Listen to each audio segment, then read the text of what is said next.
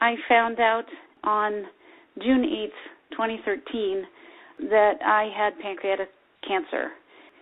I went in at stage two, and most pancreatic cancer people show up around stage three or four and have, you know, six to eight weeks left to live. So I did, after much thought, chemotherapy and radiation, and it was very successful. They thought I was going to be one of the lucky ones who might have a very positive outcome.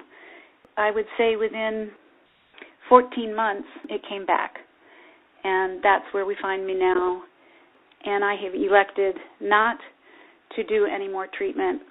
According to the odds that I was given, you know, I might get three more extra months of life, but the quality of that life would not be substantially improved. And so my entire goal is to live life as fully as possible. I think that this choice that I've made to forego extra treatment is just part and parcel of my personality. I want to stay open to what is and to do things in an open hearted way. And I think that's what my decision represents. And my two daughters support me, my community supports me, my family supports me, my neighbors support me, and I feel incredibly blessed despite the fact that this is a pretty harrowing journey at times. It is much different than I imagined, and I think that's what we're always grappling with is our assumptions don't necessarily match up to reality. I look really good, like I look healthy. I look fit.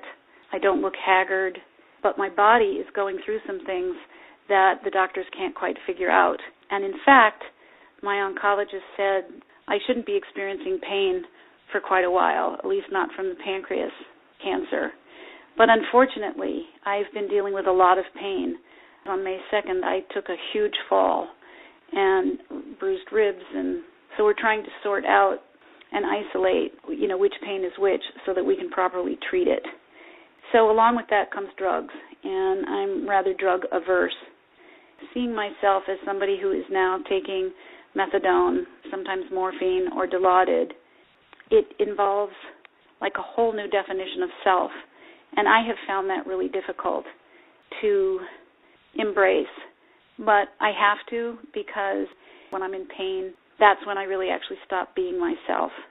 And so I'm starting to have to learn a new relationship with the part of the medical field that can assist me. And I would say that drugs are going to be a part of my life to alleviate and mediate pain I've just had a hard time with that. One, just constitutionally, it sort of makes me weepy. Two, philosophically, it's just like, what me doing all of this? That self-definition, wow, it's it's just changing so much from the cancer, from the drugs, from my relationship with my children. They're taking care of me instead of me taking care of them. I don't think I banked on that. I I think I had a a more glossy picture in my brain about what this might be like